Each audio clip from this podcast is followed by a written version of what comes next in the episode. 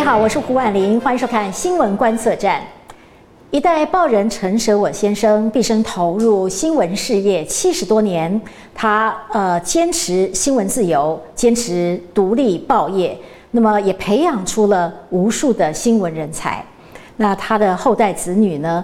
呃，展现的是虎父虎子的精神，尤其在教育的领域方面呢，更是有青出于蓝的成绩。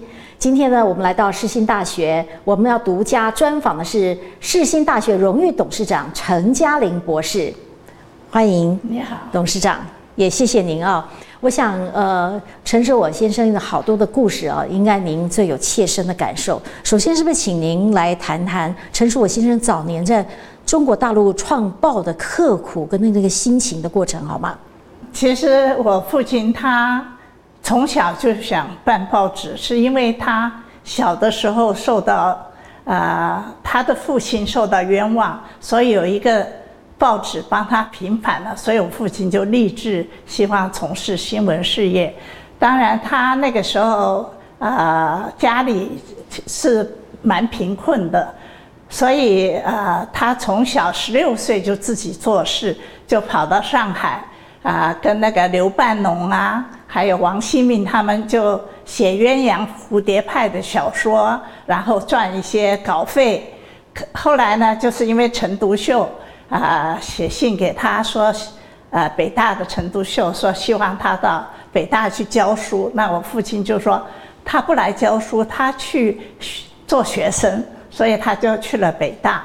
在北大的时候呢，他就试着在学校办刊物。后来呢，他在北大的时候也就在《议事报》做事。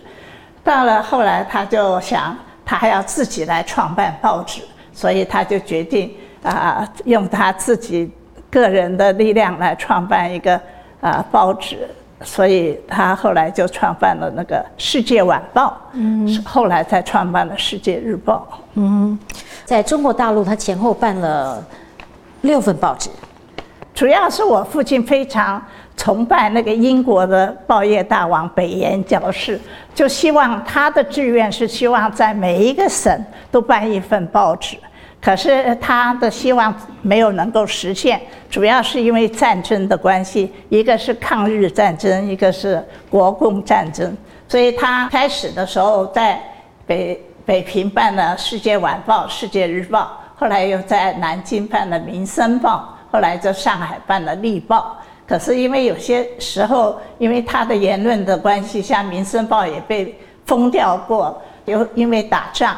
可是他到每个地方，他还是想办报纸，所以他到了呃那个重庆，他又办了，又恢复了《世界日报》，所以到后来，呃抗战的时候在重庆《世界日报》，后来又回到北北平，又办回《世界日报》。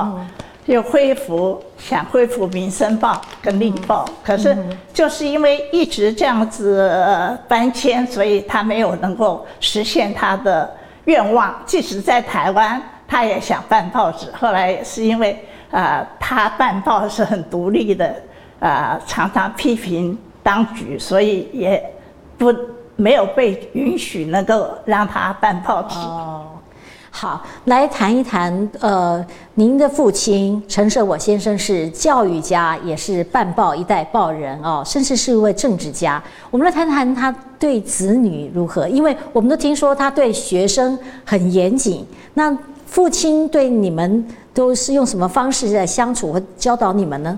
我父亲呢，对学生很严格，可是他非常爱学生，所以其实他以前我们刚开始的时候。办学的时候，他连学生的字作文，他都要帮他们看过改。可是他对子女，他就没有那么呃费心。其实他对我们的教育是一种比较身教重于言教。嗯，实际上他就是给了我们一个很好的读书的环境，因为我们家里到处都是书。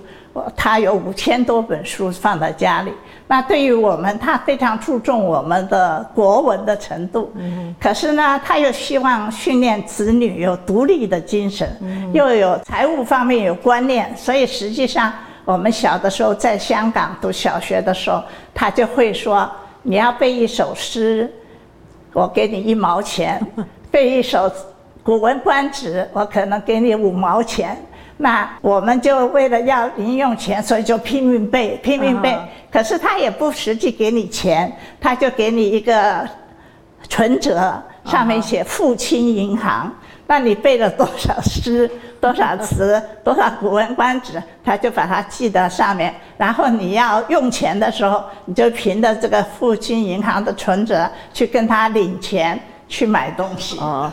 听说您因为过去的这个呃父亲给您的这个模式，所以到现在您都还在背古诗哦。对，可是以前小的时候背的什么杜杜甫啊，什么苏苏东坡啊，那什么明月几时有，永远忘不了。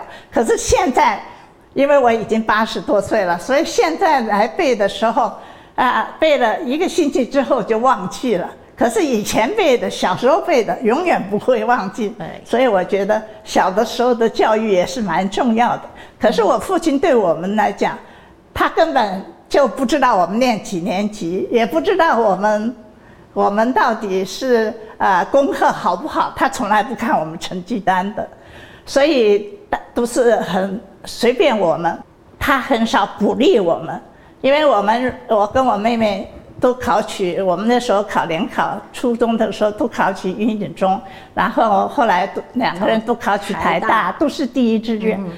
那我父亲就说：“我现在学校的程度太差了，连你们两个都考取。”但是，但话说起来，我知道您念台大经济系的时候哦，对，这个学费也是自己挣的。对，因为我父亲就是很，他是十六岁就自己出来闯荡。所以他实际上觉得十六岁已经是很大的一个年龄了，所以我们到了念大学差不多都二十岁了，所以他就觉得我们每次跟他要学费，我记得那个时候学费非常便宜，大概三百块还是一百多块钱的学费，那我就每次跟他要学费的时候，他就说啊，你们这么大了还好意思跟我要学费，什么什么讲一堆。要训话一堆才给我们学费。后来我我们家的人都是很要强的，我跟我妹妹就说：“那我们不要不要你的学费好了。”那我说我们自己打工好了，所以我就教家教，就教了很蛮多的家教，教了三四个家教。我妹妹就教人弹钢琴，所以就后来就自己赚学费，就没有再跟他要钱，因为每次要钱都要被他。稍微有点羞辱的感觉，所以我们后来就都没跟他要钱。是，这陈舍我先生的子女才学一流啊，这是众所皆知的事情啊。这个呃，您在台大念书的时候，还创办了这个呃昆曲社。那这是跟父亲学的吗？是我父亲唯一的娱乐，他就是喜欢昆曲，所以他跟那个蒋福聪啊，他们就有成立那个昆曲同期，那就是每个礼拜都会有聚聚在一起唱昆曲。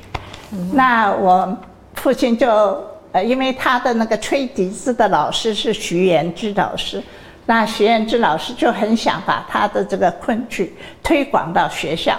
他在师大好像成立了，然后他就想在台大。那我爸爸就说：“你叫嘉玲帮忙啊，叫嘉玲去做啊。”那那我就说：“好吧，那我就我们就后来就几个人成立了台大的昆曲社。”哇，您到现在还唱昆曲吗？现在没有，没有了。其实很久没唱了。可是我留学夏威夷的时候，我还登台唱昆曲，唱丝板。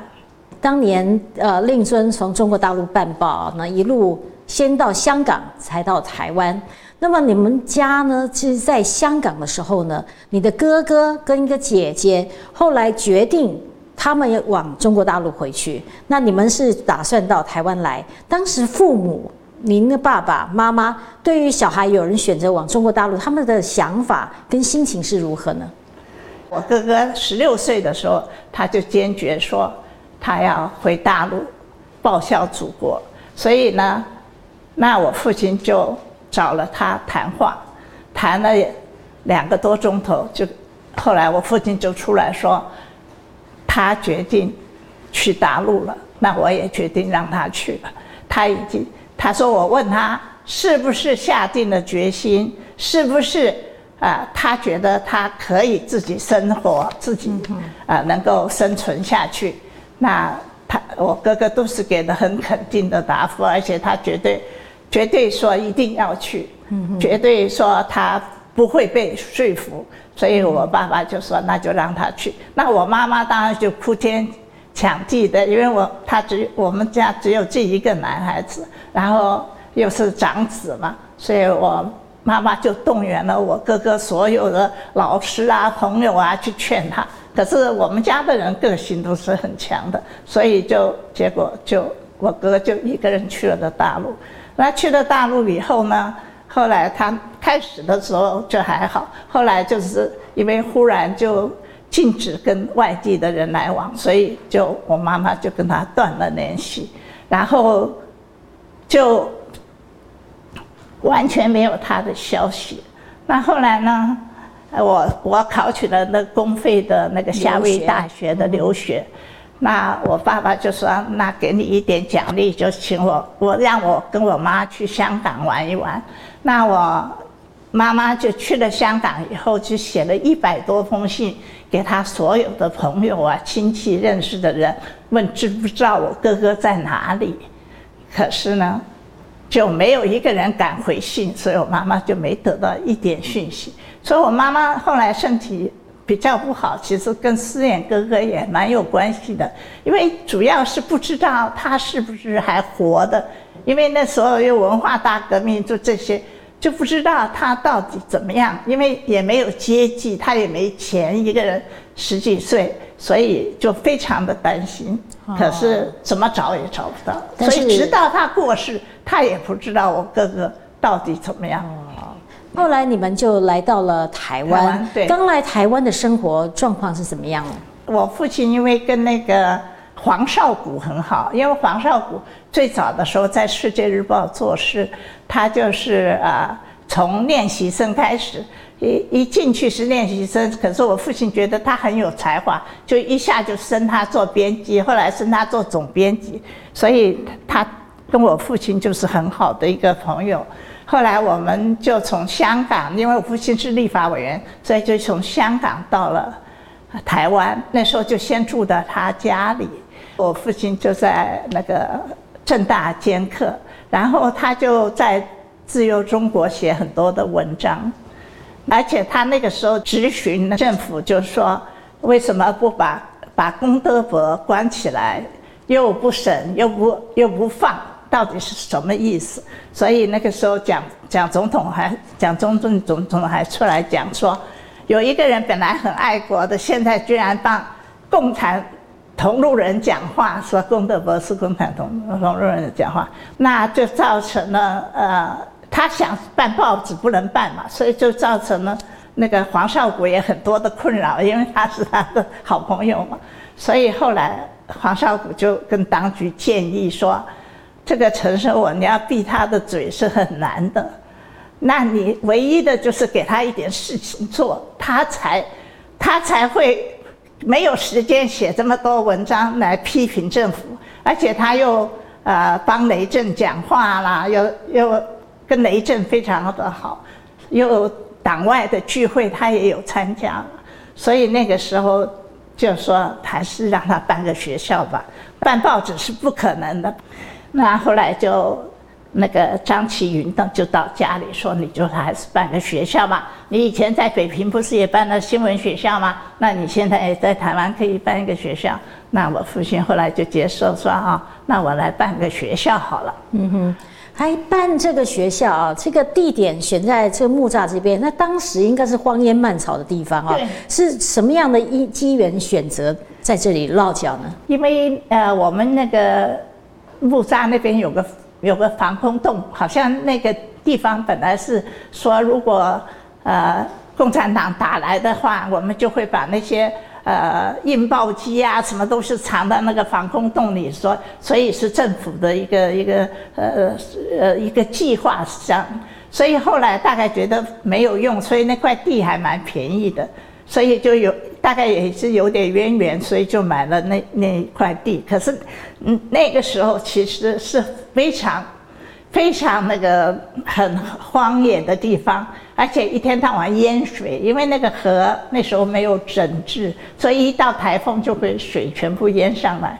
可是因为那个地方比较便宜，而且离离市区当然那时候算是很远了，可是还是还是比较接近，所以就买搞了一块小地，就在那边开始。可是呢，因为又没有钱，因为我父亲呃。也没带出很多钱来，唯一的一一个钱就是我母亲在那个围城的时候，她把我们的房子卖掉，卖了七根金条，然后呢，他就这个钱就带到香港。那我们要到台湾来的时候，我母亲就从保险箱去拿这个金条出来，就拿了皮放到皮包里，结果就碰到一个抢匪。就来抢我母亲的皮包，可是我母亲大概也没用什么名牌包，所以一拉那个皮包就断掉，断掉就掉在地上。那我母亲就把那个皮包又捡回来了。所以这个主要这个世新创办的最主要的钱就是那几个那几根金条，我想。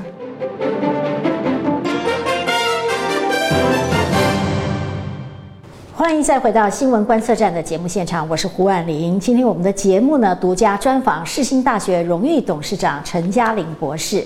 陈嘉玲博士呢，呃，特别谈到父亲呃一代报人陈舍我先生当初在来到台湾之后啊，呃，一心想要办报，但当时已经进入了党这个报禁的年代，所以呢，就改这。啊，开办学校，不过真的是开办一个学校是筚路蓝缕哈，就是其实一切从头开始。那应该就借由您母亲的那七根金条，能够办一个学校，跟您应该还有一些募款。有募也，当初也有募款，可是因为我父亲他就是啊，那时候舍不得买车子，所以就买了个那个三轮三轮车，三轮的汽车。那那个时候听说就是有一个基隆有个矿业大王说愿意捐一点钱给我我们学校，那我父亲就兴致冲冲坐的那个三轮车坐了，坐了几个钟头去了基隆，结果到了那里碰到他，他就说哦，他现在呃不愿意捐了。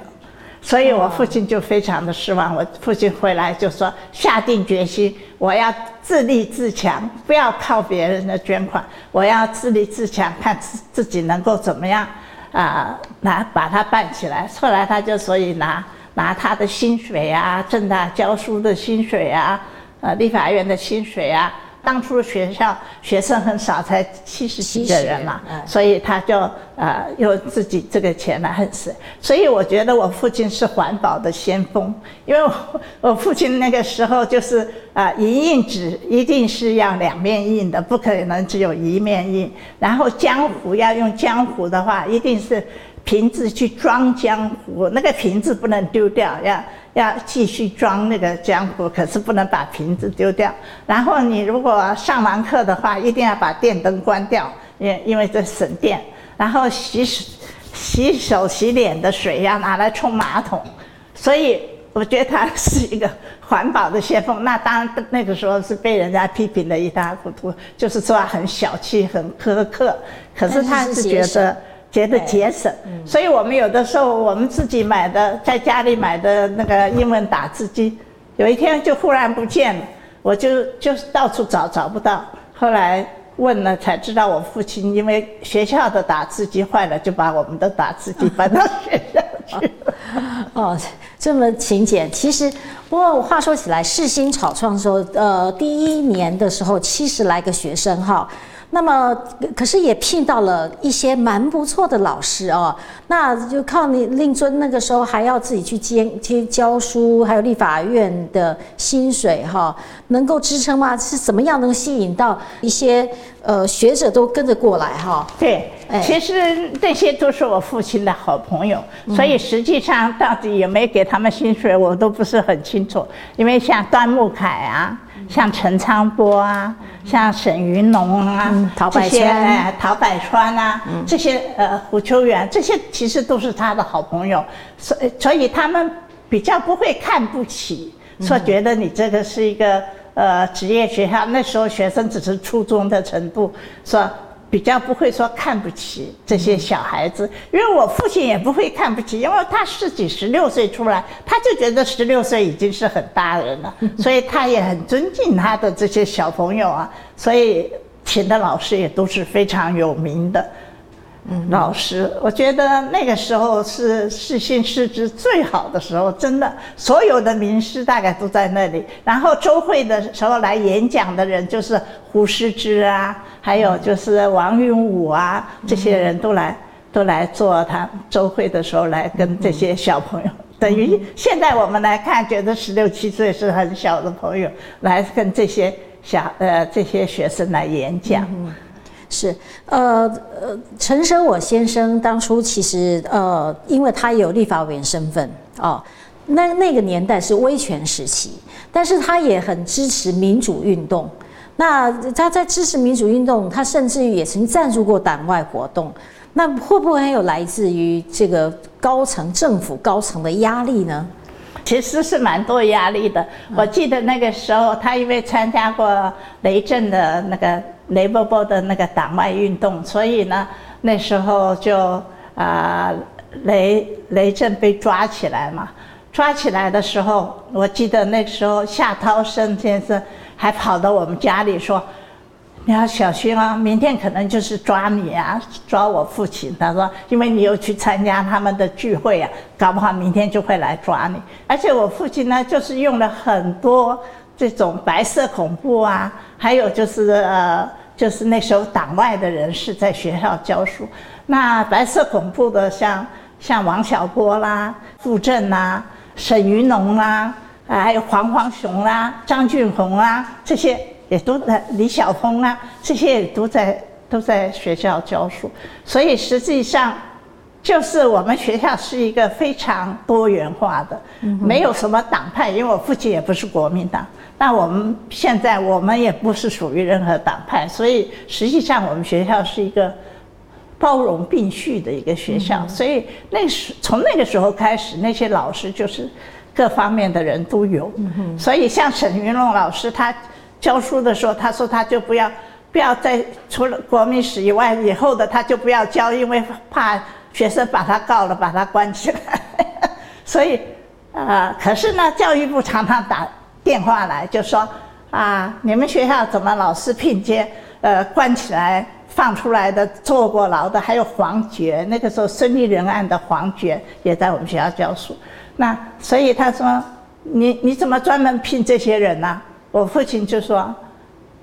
你既然把他放出来，就表示他已经是服过刑了，所以他应该是没问题。你也没说禁止这些坐过牢的人做事。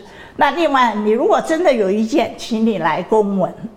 那教育部当然也不愿意来公文，说你不能聘谁，不能聘谁，所以就不了了之。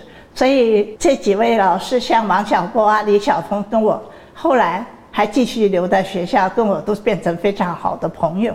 也对我们学校有非常大的帮助。我觉得，实际上我父亲真的也是做了蛮多的，而且就像姚嘉文他们，如果说呃需要父亲盖章、签名、请愿什么，我父亲都是愿意盖章的。所以后来，后来像姚院长、考试院院长，他做院长时，所以考试院跟我们的关系一直很好，就是因为我父亲曾经帮。帮助过他。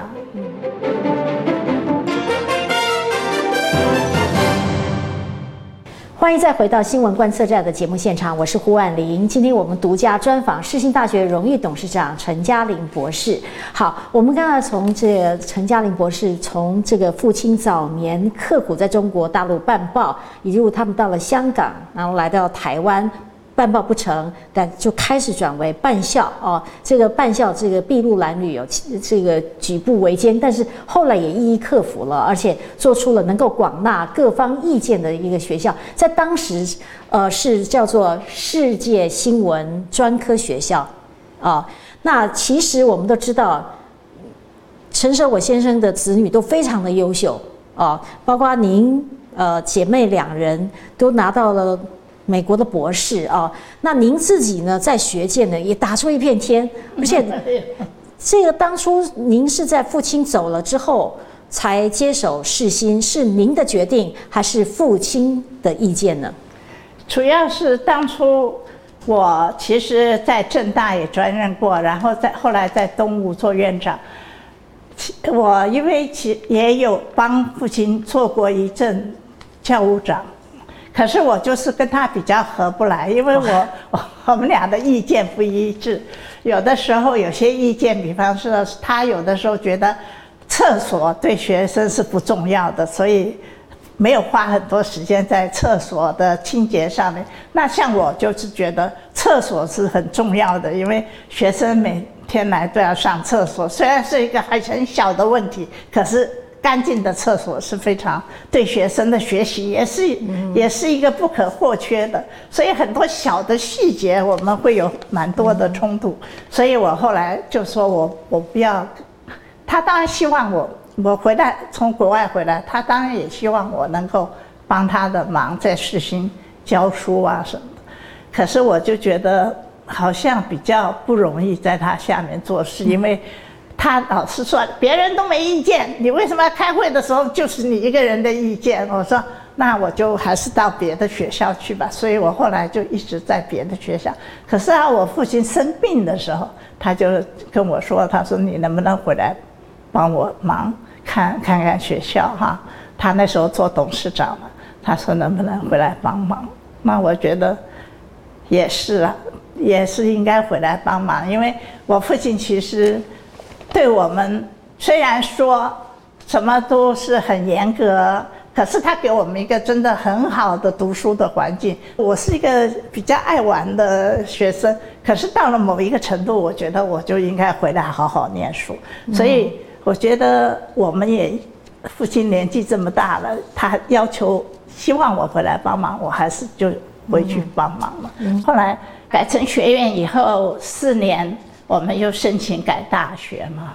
那个时候其实，他就是教育部就问我说，要做单科大学呢，还是综合大学？那我说做综合大学。我说因为学传播的人，我希望他有各方面的知识，比较如果能够在学校里也学到各方面的知识，不是很好嘛？所以我说我希望是一个呃。一个综合性的大学，所以那个时候呢，那大家就说要叫什么名字啊？那我这个人没有继续用世世界新闻对大学。那那时候因为是我就不做单科大学嘛，所以如果单科大学你就可能叫世界新闻大学。可是你如果是说一个综合性的大学，你要叫新闻大学，好像有点不合适。所以我们那个时候就说。那我们来想想用什么名字？其实我是蛮民主的，我就跟学学生跟老师说，我们来投票好了。我们来先先想想几个名字，大家选什么？当然第一个是世界了，第二个是舍我啦，因为纪念我父亲。第三个呢就是世新啦。那为什么叫世新呢？因为我们呃那个公车站的名字都叫世新呢。那所以。叫起世新呢，人家就知道就是本来是哪个学校嘛，所以后来大家投票的结果就是决定世新。所以我们就选择世新。嗯，您提到呃，令尊当年在即使办校的时候，自自己也非常的勤俭啊。但是我们知道世新在您接手之后呢，呃，几波的大刀阔斧，增加设备啦，盖大楼啦，也把它做的是有声有色哈。这个做法跟你陈实我先生是不太一样。个他他已经不在了嘛。那可是我是觉得。改成大学，改成学院是要像个样子，而不是只是换个招牌。所以你一定要检讨你的师资，减少检讨你的设备。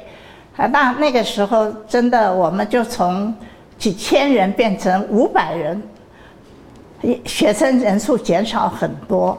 那因为我们只招五个系嘛，所以那个时候我就决定，就说我们还是。啊，把我们的师资整个检讨一下，看看有没有是不是学，因为我父亲当然他其实是办报的，所以他在教育方面他会觉得，你是留学美国的，你可能就可以回来教英文。可是实际上我们现在都知道，你留学美国的人搞不好英文很差，不能教英文。可是我父亲那个时候就是啊，校友回来啊，他是啊学在美国留学的，那就教英文好了，反正，所以我们就先检讨，就是说是不是适任，就说你的学科跟你是不是配合。所以我们那个时候就也之前了一些老师，那我们就是很和平的跟他们谈，而且那个时候王小波是负责的，所以王小波也就第一个解聘的就是我的表姐，她就是那个孙立人案的黄觉，她教书教得非常好，可是她说就是要。规定一个原则，就是说你要学本科的教本科，不能够是学外面的不教本科。他他的原则是这样，之前的要先之前，所以后来就是之前的一部分老师。那另外年轻的老师可以转变的，我就呃出他们的啊来回飞机票啊啊薪水保留啊，然后给他们一万美金的那个学学费呀。让他们到美国去念书，念博士哦，啊，帮他们出学杂费。你以这样的方式栽培了多少老师呢？呃，四五位。哦，当然有的人没有念念到，也有几位念到了，后来做了我们的教务长啊什么，就是在美国拿到博士学位回来。是，对，所以我觉得师资是很重要的，这一个是我很大的一个改变。另外一个，我就觉得以前的学生都喜欢。厕所文学就是在厕所里写很多字骂学校，所以我就跟跟学生讲，你不何必在厕所里写，写的脏死了。我说你就写到布告栏，我不撕你的，你有什么意见你就写到布告栏。我说我有什么意见我也贴到布告栏，你针对你的意见我的回答我也贴到布告来看看。看看你们觉得怎么样？后来就没有这个厕所文学了，就没有了。那另外我有一个 open hour，我就是开放时间。我我中午的时候就在我的办公室，我就说，你们有什么意见，你们就可以进来讲，不用约，你就 walk in 就好，你直接走进来，来跟校长谈就好了。所以就也有学生。走进来跟我谈，最好笑的，我觉得就是有一个学生进来跟我谈，说我在修台湾史，他说我修了王小波的台湾史，又修了李晓峰的台湾史，他们两个南辕北辙，我都不晓得相信谁的好。那我就跟他说，我说那你为什么来念大学呢？你你连你来念大学，不是就要听到各种不同的意见、不同的声音、不同的理论吗？那你念了，发现他们两个讲的不一样，你自己要做研究啊。你觉得哪一个讲的比较对呀？